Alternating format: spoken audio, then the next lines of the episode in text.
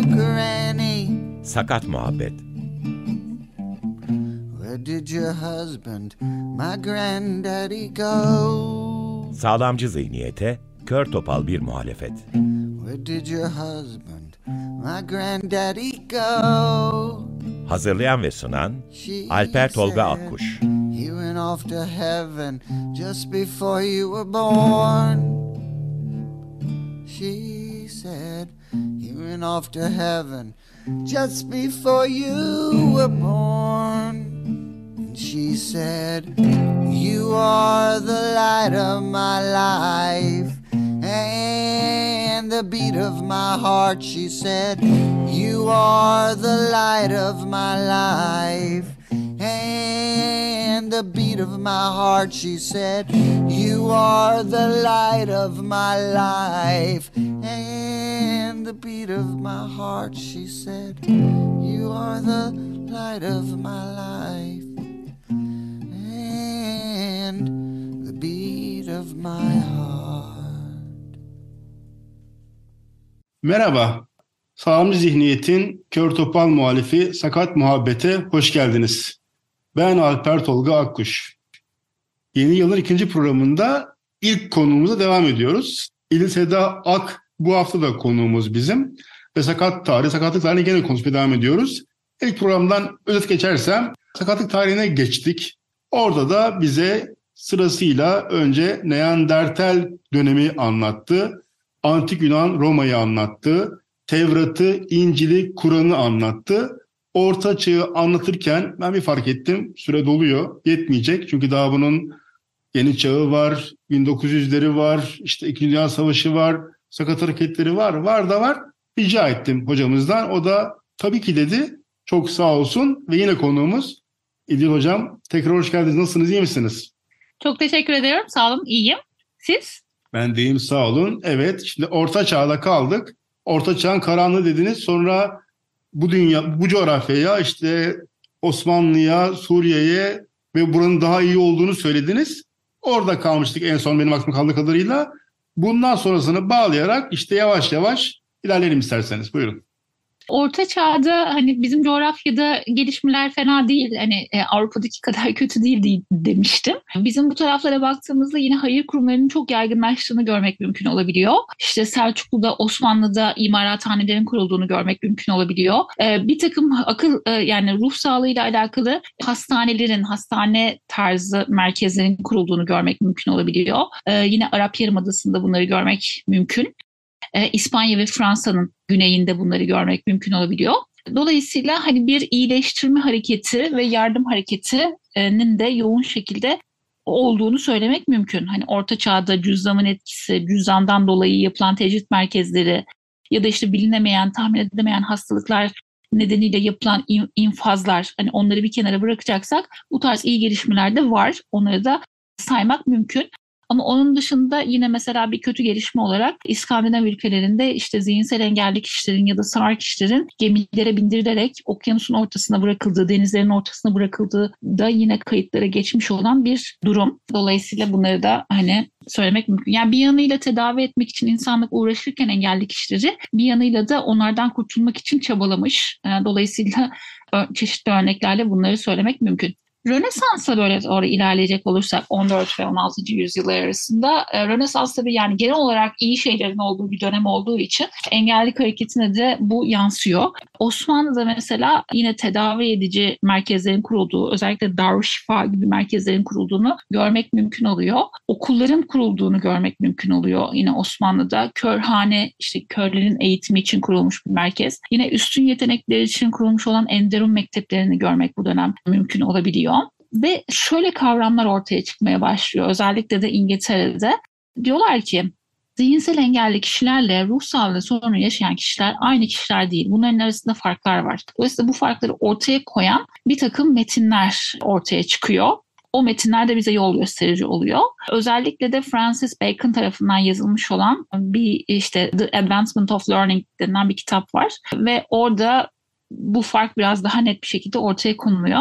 Yine Orta Çağ'da İngiltere'de olan şeylerden bir tanesi, kötü durumlardan bir tanesi engelli kadınların cadı olarak adlandırılması ve e, bir şekilde infaz ediliyor. Cadı, av, cadı avlarıyla infaz ediliyor olması. 1600'lerde bunlar yasaklanıyor ve daha hani insan hakları odaklı yaklaşımlar benimsenmeye başlanıyor diyeceğim. Yine bu dönemde İspanya'da Osmanlı'da da benzerleri var. İşaret diliyle alakalı eğitimler ortaya çıktığını görüyoruz ve o İspanya'da hani bununla alakalı bir standartlar e, kitabı hani yayınlanıyor. Dolayısıyla bu da işaret dili adına ilk önemli adımlardan, ilk tarihsel adımlardan bir tanesi olarak sayılabilir. 1700'lerde böyle hani baktığımızda Amerika'da emeklilik yasası geliyor 1776'da. Bu da Amerikan Bağımsızlık Savaşı'ndan gelen gazilerin getirdiği bir aslında talebin sonucunda oluşan bir e, hak kazanımı. Orada e, gazileri engelli hareketinde görmek mümkün olabiliyor ve onlar diyorlar ki hani bizim bir takım ekstra haklara, sosyal haklara ihtiyacımız var ve onların etkisiyle bu haklar tanımlanıyor.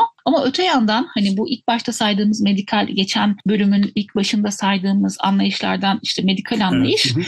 daha da yoğun hale gelmiş oluyor bu dönemde. Çünkü neden? Artık tıp ilerlemeye başlıyor. Tıbbi denemeler artıyor. Ama tıp etiği denilen şeyler olmadığı için çok fazla tahrip edici yöntemlerle insanlar tedavi edilmeye çalışılmış. ve Bunların sonucunda engelli olan insanların bir kısmı daha da engelli hale gelmiş, bir kısmı da maalesef e, hayatını kaybetmiş. Dolayısıyla hani e, yani tabii ki tıbbi gelişmelerin önemli bir kısmı da insanların hayatlarını kolaylaştırıcı etkiler yaratmış ama hani o dönemde yapılan tedavilerin önemli bir kısmı da yine bu sorunlara da yol açmış. Onu da eklemeden geçmeyelim. Şimdi böyle 1700'lere geldiğimizde Avrupa'da çok ciddi şekilde okullaşmanın olduğunu görmek mümkün olabiliyor. Yani engellere has, işte fiziksel engeller okulu, işitme engeller okulu, sağırlar okulu, körler okulu gibi okulların açıldığını görmek mümkün oluyor. Bu okullar değerli. Neden? Bir kere eğitim hakkının tahsisi açısından yani bu eğitim hakkı meselesi açısından önemli bir şey. Bir diğeri de aslında bu okullar engelli hareketi için çok önemli bir zemin oluşturuyor. Çünkü düşünsenize yani 24 saati sizinle aynı koşullarda olan arkadaşlarınızla beraber geçiriyorsunuz. Yatıyorsunuz, kalkıyorsunuz, okula gidiyorsunuz. Dolayısıyla bir fikir, bir düşünce geliştirmek açısından da size oldukça zaman tanıyan alanlar.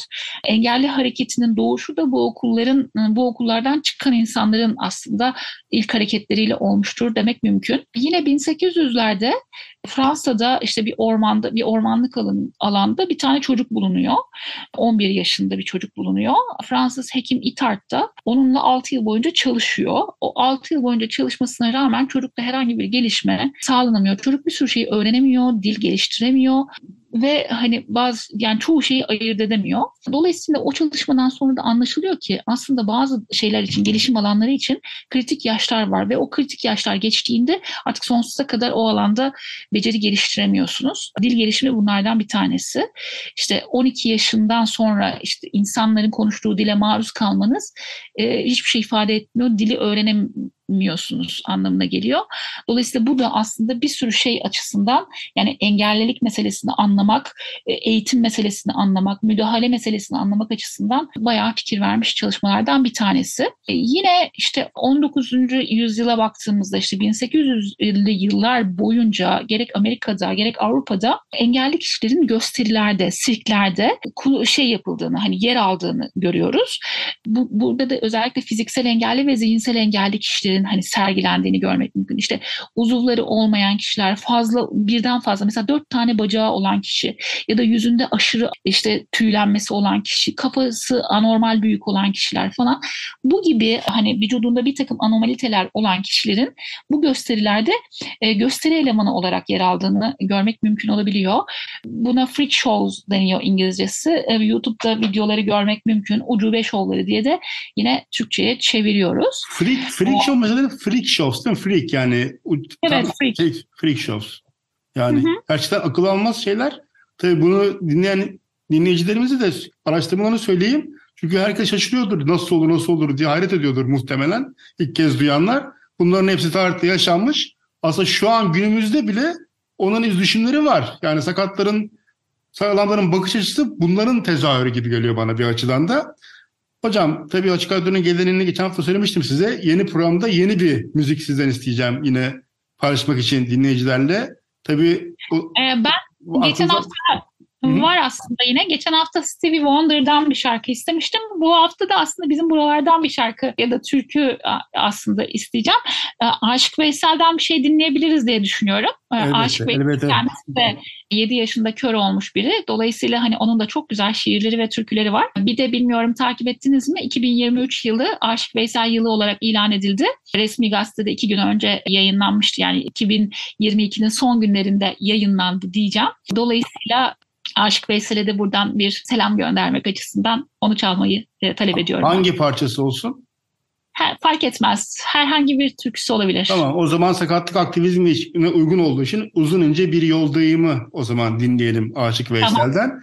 Bir de dediniz ben bilmiyordum 2023 yılı Aşık Veysel olduğunu ama Aşık Veysel'e ben aynı yıl doğdum. 73 doğumluyum. 2023'te onun 50. ölüm yıl dönümü bu açıdan da belki istenmiştir. Aşık evet, Veysel'i... Zaten... Evet buyurun. Evet, ölümünün 50. seneyi devresi diye bu yıl ilan edildi. UNESCO da bu kapsamda çalışmalar yapacağını duyurdu. Çok çok güzel. Ben de size vermiş oldum.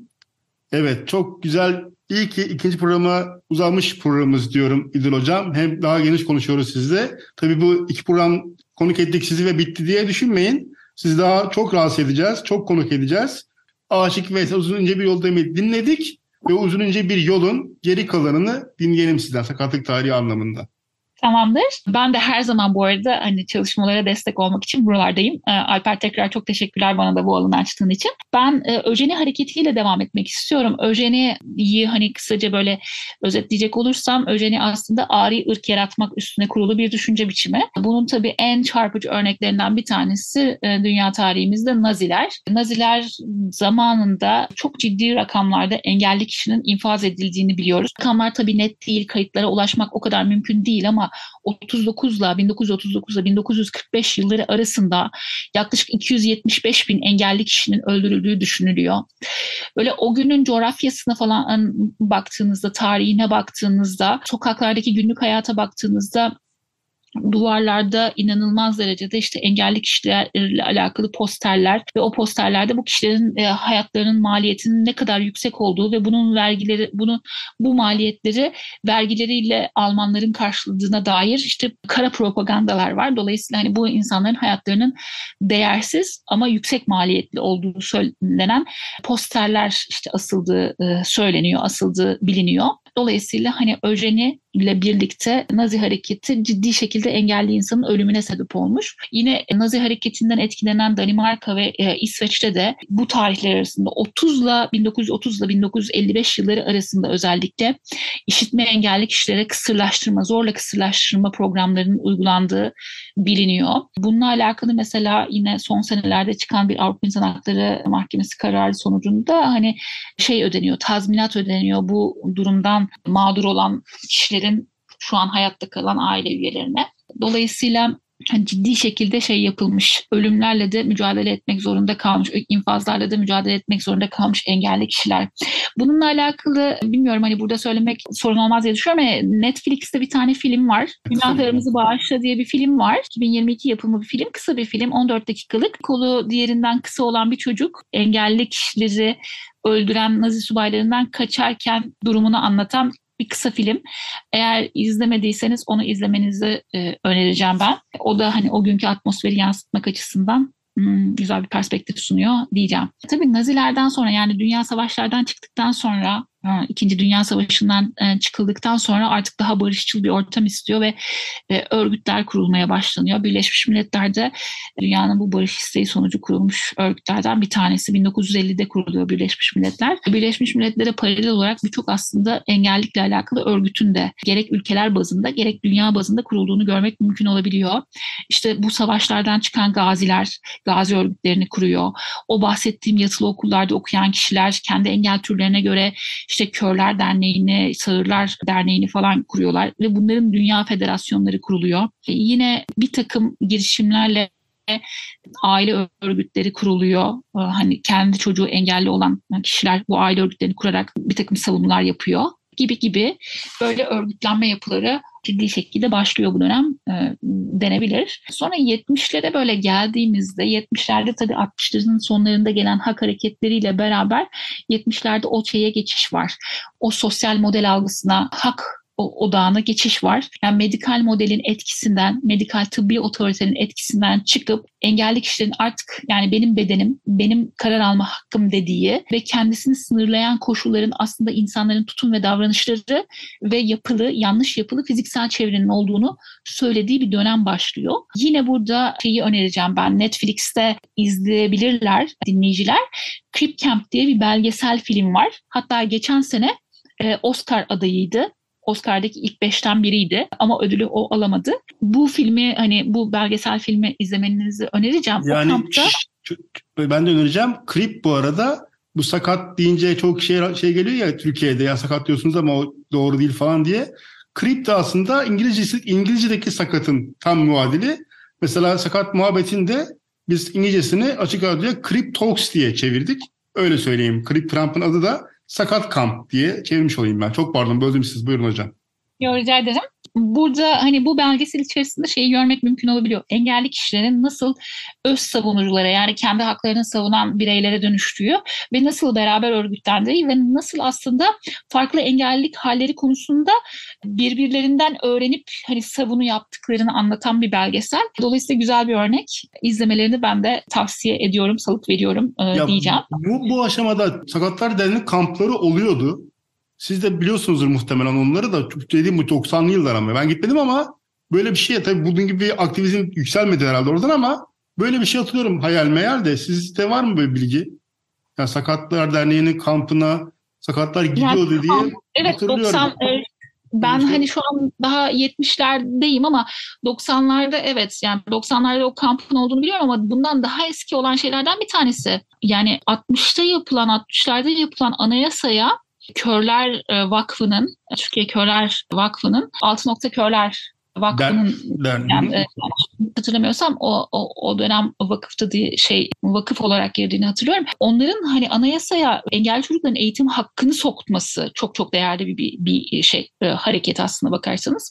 Çünkü o zaman hiç kimse şeylerden bahsetmezken engelli çocukların eğitim hakkından bahsetmezken e, daha doğrusu e, engelli çocukların eğitim hakkı var ama bu eğitim hakkı ayrıştırılmış ortamlarda işte körler okullarında falan hani bu çocukların daha geniş bir perspektiften eğitim hakkı alması gerektiğine dair ilk metni anayasaya e, onlar sokuyorlar. Bu da 60'larda oluyor. 63 Anayasası'nda. Türkiye'de değil mi?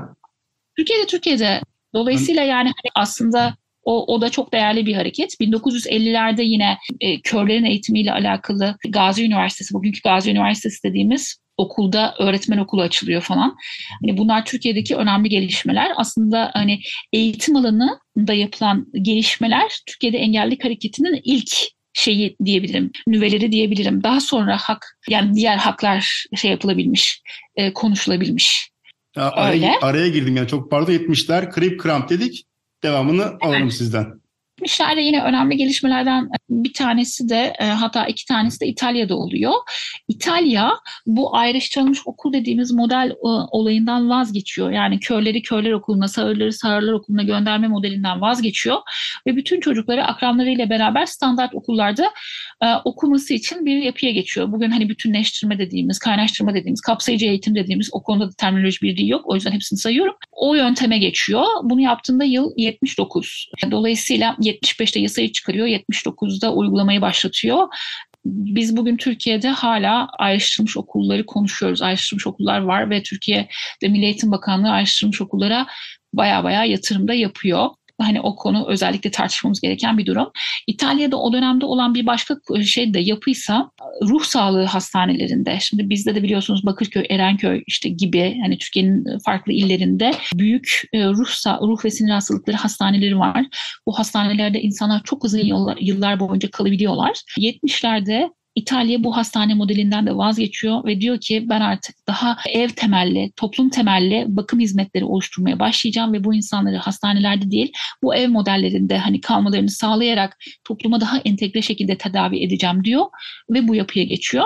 E, bu da yine hani o dönem için inanılmaz inovatif. Hala biz bugün bile Türkiye'de bu yapıya yeterince geçemedik diyebilirim. 1980'ler ve 90'lara geldiğimizde bu hak hareketi iyice hani kendini göstermeye başlıyor E, ve orada hani şöyle söylemler artık geliyor.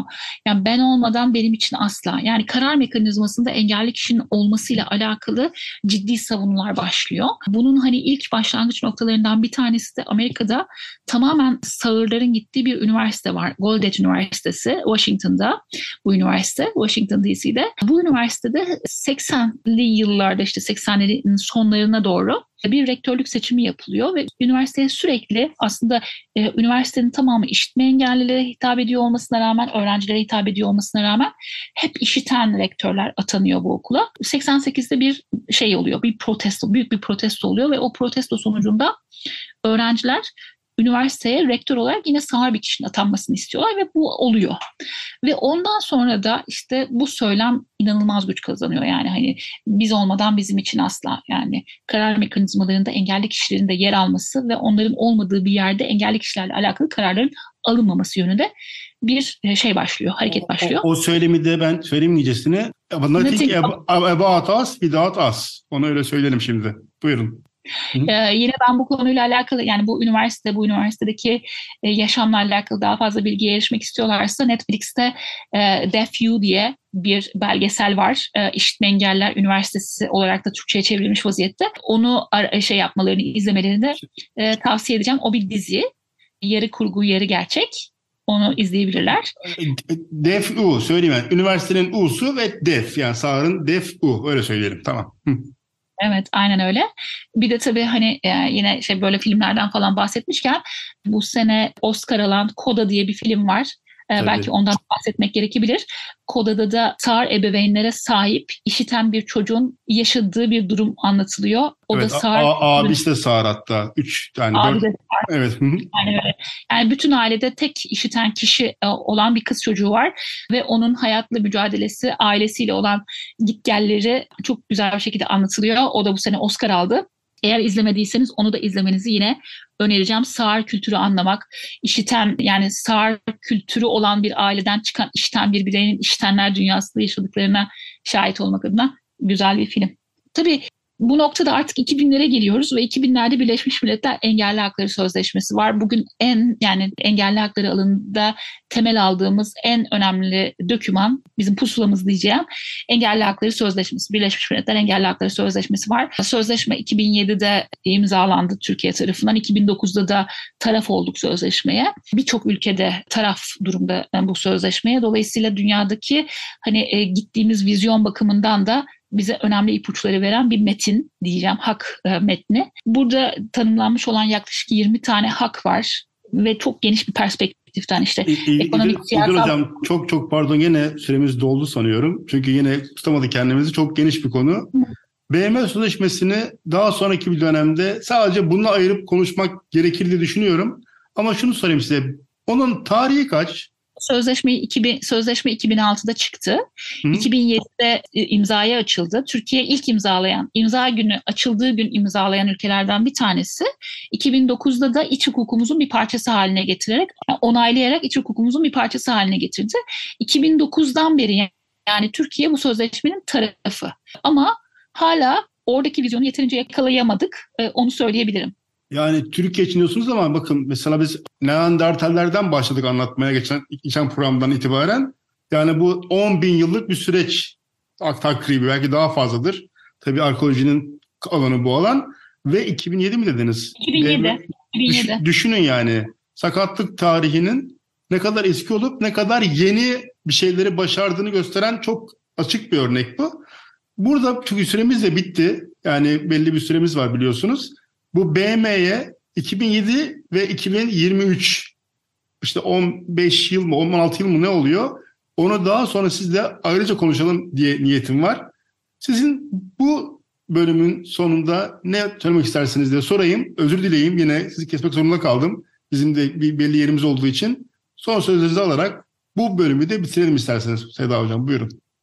Tamam ben yani Birleşmiş Milletler'e kadar dayandığımız için şey söyleyeceğim. Yani engellilik meselesinin artık e, hani bir lütuf olarak görülmemesi, işte bir merhamet meselesi o, o göre, olarak görülmemesi, bir hak meselesi olarak görülmesi gerektiğini tekrar tekrar altını çizeyim ve kendi bakış açımızda, kullandığımız dilde, yaptığımız davranışlarda bu hak meselesini yeterince yerine getiriyor muyuz diye de hani dinleyicilerimizi kendilerini öz değerlendirmeye tutmaları gerektiğini tekrar küçük bir hatırlatayım diyeyim ve tekrar bana bu alanı açtığın için sana da çok çok teşekkür edeyim. Çok sağ ol.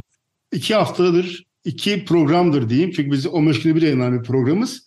İki programdır İdil Seda Ak ile sakatlık tarihini konuştuk. Ve 2007'ye BM Engel Sözleşmesi'ne geldik. İkinci programımızın süresi de sona erdi. Bir dahaki bölümde görüşmek üzere. Hoşçakalın diyorum.